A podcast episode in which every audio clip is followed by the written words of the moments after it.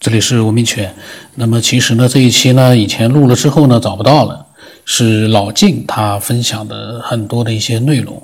那么找不到了之后，我在想，老晋他是一直是连续的在分享，中间如果说少掉一段的话呢，可能就会很遗憾了。我就又去找了半天呢，又把那些他发过来的语音呢，我又找到了，可能呢和下一集的语音有重复，但是不管。多了总比少了可能好一点。如果少了几句的话，呃，也不知道他讲的是什么内容，那样的话也挺遗憾的。所以呢，呃，我来把他分享的这些内容呢，呃，再跟大家再再录一下。那么他后来呢，又分享了许许多多的一些想法。我在想，我我要尽快的陆续的把它给录出来。呃，毕竟每一个分享都是他，有的时候我看他经常是在深夜，他一个人在。一边想一边去分享，那这样的一个分享出来的内容呢，我觉得就非常的有意思了，因为他是在做一个认真的思索，或者是他对他的一些思索的总结，真的是蛮好的。那么这一期呢，他讲的内容呢，呃，是你会有一种什么感觉？就是对于我来说。对于磁场来说，空间和时间都没动，但是对于小磁铁来说，时间和空间都动了。也就是说，我们所指的时空是相对的，这种相对论来说，我们的观察者是在哪儿？如果我们的观察者。是包含了观察的东西对象，那我们就是恒定不变的。那这个时候是既没有空间，也没有时间概念。如果我们的观察者是随着被观察对象去移动的话，那么我们就会有时空的移动概念。我认为这就是广义相对论的核心所在。所以说，人类呢不应该自大，也不应该认为是这个宇宙的呃高级神灵。我们应该放下自大，去找对自己的位置。我说的找对位置呢，在宇宙当中要定位的，也就是从这个模型来看呢，空间是散发的。能量是减弱的，然后能量一圈一圈离中心越远的地方，能级越低。那么在这个能级圈里头所形成的能量表达方式是在衰减。那么这个能级的表达方式、表现方式，恰恰是。整个空性能量的一种显现，那么这个能量衰减的过程和它所能表达出来、表现出来的形式，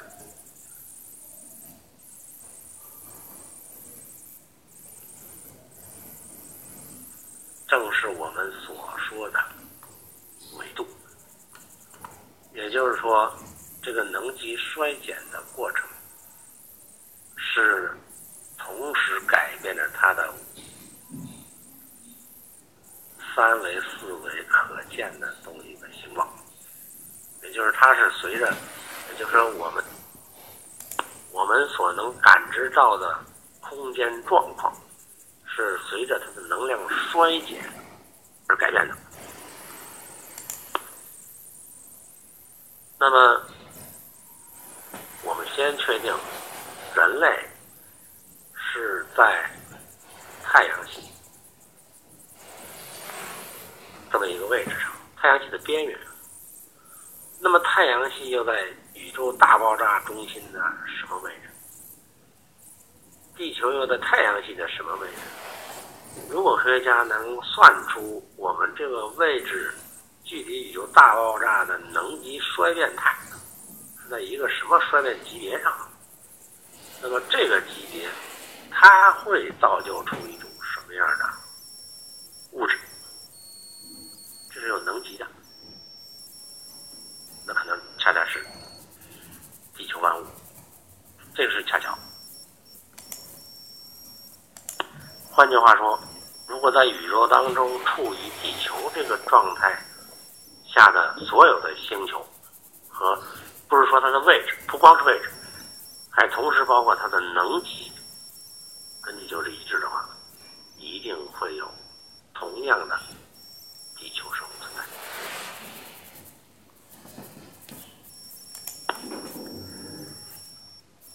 这个是偶然的吗？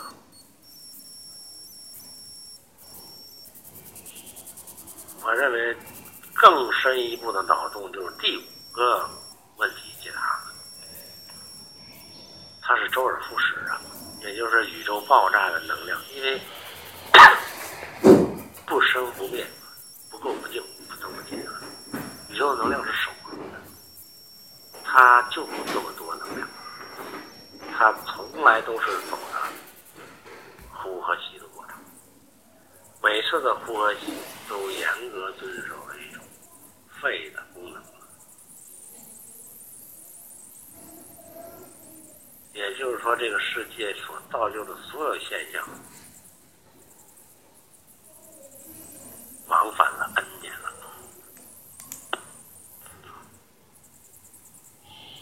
换句话听的话，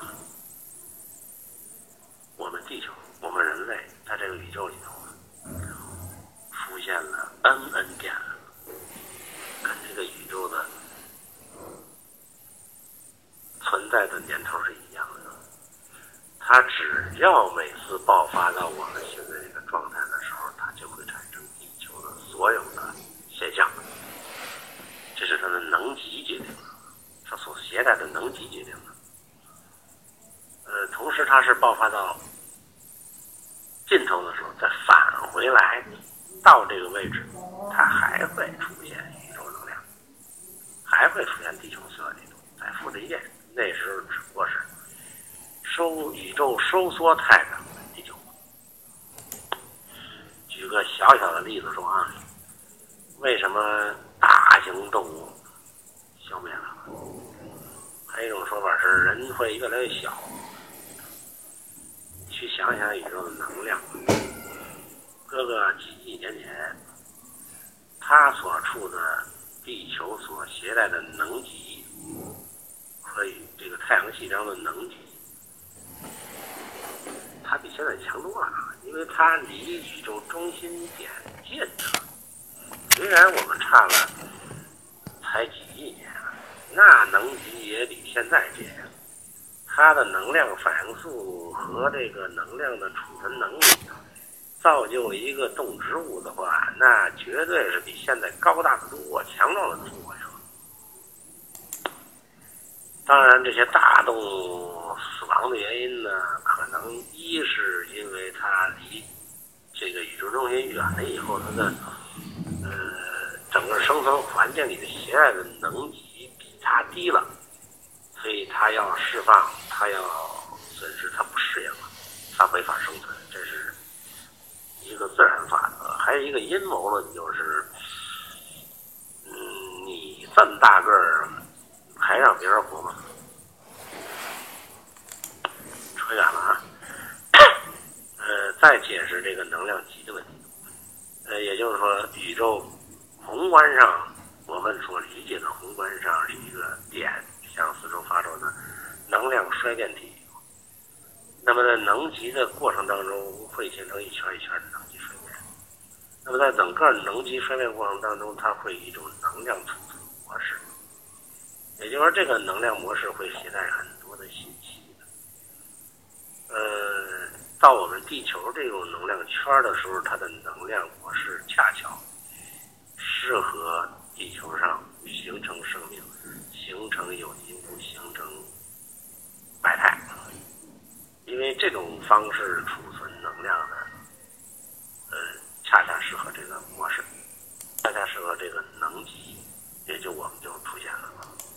但是这里边有一个特点，从高能级上低能级衰落的过程，不是科学家所讲的几维几维几维，而是无极变速维。也就是说，它的能量衰变是连续的，只不过是它显现出的特点是到一定积聚，它才显出出突变。它有微小的变化，你没察觉。但是它到明显的变化，你察觉了，这就跟那个量变导致质变是一个道理。那么多大的差异呢？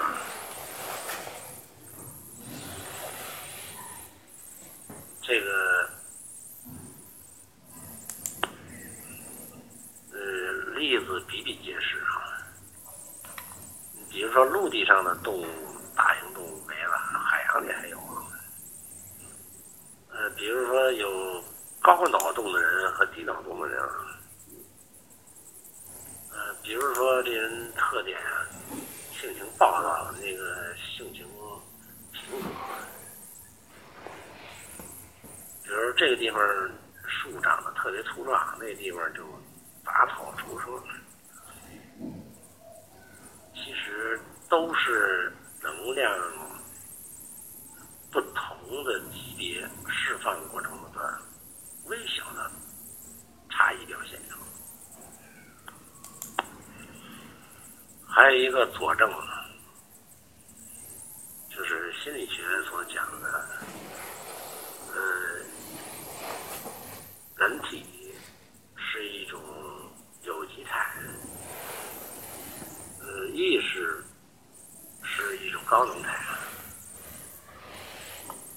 那么到底是高能决定低能呢，还是低能决定高能呢？我觉得这事不用讨论，肯定是高能决定低能。嗯，劳心者治于人，劳力者呃劳心者治人，劳力者治于人。你说胳膊腿再强壮，他听谁的？听意识的。你说你这个肌肉练的在八块九块发达的，他听你脑子。那么我们的意识决定物质这个事儿呢，有不服的慢慢再说。我认为没什么可讲的，这是一定理。关键是意识存在几个级别。心理学呢，呃，把意识分成呃显意识，也就是说思想。那么思想的背后呢是潜意识，也就是说，在潜意识和显意识之间形成的一个一念之差，叫潜意识。潜意识背后呢是潜。潜意识是不知道什么，就是灵光一现了啊，或者说这个下意识啊，这潜意识，下意识是潜意识的浅层部分，就是它还能反应。那么还有还有它深层的潜意识，有一个图形呢，就是大海，呃，冰山上面一角。但是海边下面有巨深巨大的一个冰山，我们只看到了水面上的一小角，殊不知那个潜意识下面是无底深渊的。也就是说，人类的意识活动受到深层潜意识的指挥。也。就是一个念头来的时候，它的逻辑是这样的：灵光一现，实际上是因为周边的环境的影响刺激到你以后，接起了潜意识。潜意识活跃的时候，把它送到潜意识，潜意识到你的显意识，一溜的反射光形成一个念头一闪现。我靠，原来如彼。也就是说，所有你的思维过程是从深层潜意识里提取了信息，来印证你当下所处环境的影像的一种解答，得出了一个答案，才是你的思想。形成了思想以后，你才会指挥你去做出行动或做出决定，然后这就成为一种经验，又存在你的意识里，时间长了就沉到潜意识，然后你下一回再碰见这种事情时，又会把这个经验反射出来，去应对环境。人的思维就是这样的，这是心理学的内容啊。我是说，潜意识大家都知道是人脑，我们的一些神经元在闪烁，然后在处理，像个处理器 CPU 一样啊，然后解决问题。但是潜意识提供了念头，潜意识存哪儿的呀？那么它是也是宇宙一样，它是无极的呀，它也是发散来的。也就是我们到现在这个这个能量状态的时候，潜意识和宇宙源头的潜意识，那那差了十万八千里呢。那就是说，潜意识是一个洞。它无限的深，无限深下去，就是从我们的表到浅到浅到浅显到深浅，是一个无底洞。也就是说，我们所有的意识其实从那个无底洞里头，而且越接近洞底的时候，它的能级越高；越接近脑的表面的时候，它能级越低。同理。能级高的控制能级低的。呃，说到这儿的时候，如果有脑洞的人，可能就明白了，你的决定和想法，你的思想，还是你的。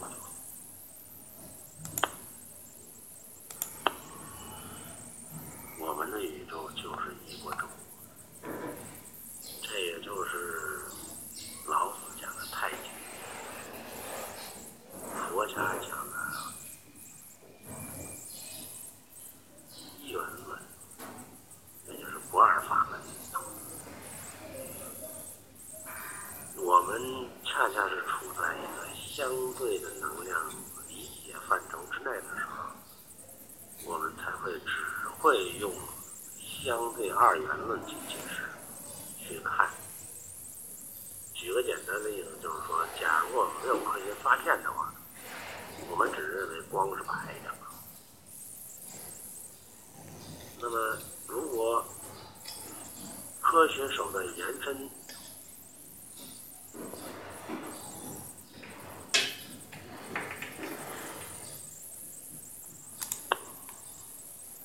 变成了多维空间和能量空间的话，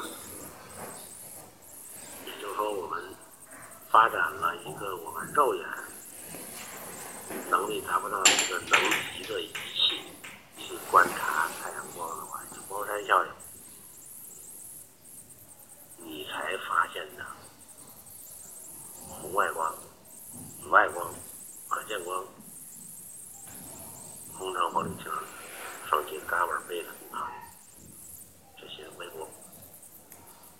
假如没有这些仪器，是能看到这些东西在吗？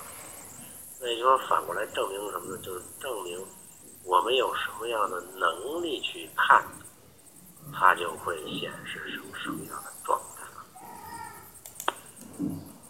那么宇宙现在呈现给科学界的一个状态，无非是我们现在的能力所能看到的状态，并不等于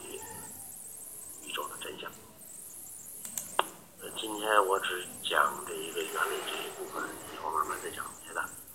也就这个原理总结起来，宇宙就是一个会呼吸的能量太极球，它没有任何物质，它只是一个空的呼吸体，但它存在着巨大的能量。我们所看到的所有的所谓体，都是在不同能量级层次中所表现出来的现象而已，或者说是假象而已。你离开这个能级，它就不是这个状态。恰恰我们在地球上看到的宇宙，正是我们这个能级所显示的状态，跟其他维度能级毫无关系。我不知道我说清楚没有这个原理啊，然后剩，嗯，明后天有时间，我就拿这个原理来解释所有的这些现象啊，嗯，看看能不能解释通。那么老金呢，他讲了很多关于宇宇宙能量级啊，还有各种各样的一些看法。我觉得，呃，我觉得呢，就是，嗯。我因为我我也在听嘛，我 就在想，这种呢，可能能量级包括宇宙呢，可能就是说，呃，对我来讲，我就只能去多了解了解，听听老静所分享的这些各种各样的内容。我觉得这也是一个非常好的一个学习，挺好的。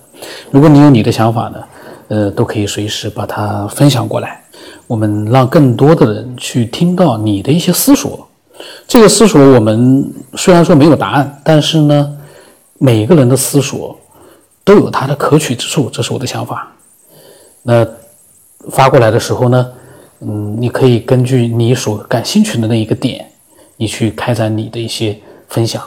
呃，千万不要 就一句两句的发给我，就我感觉啊也可以，但是呢，那个就你一句两句的话，我又得把它录成一集的话呢，对我来说那还是一个非常艰巨的任务，艰巨，这个就比较难一点。那，呃，我的微信号码是 b r o n s 问八不能什么八，微信的名字呢是九天以后。那今天就到这里。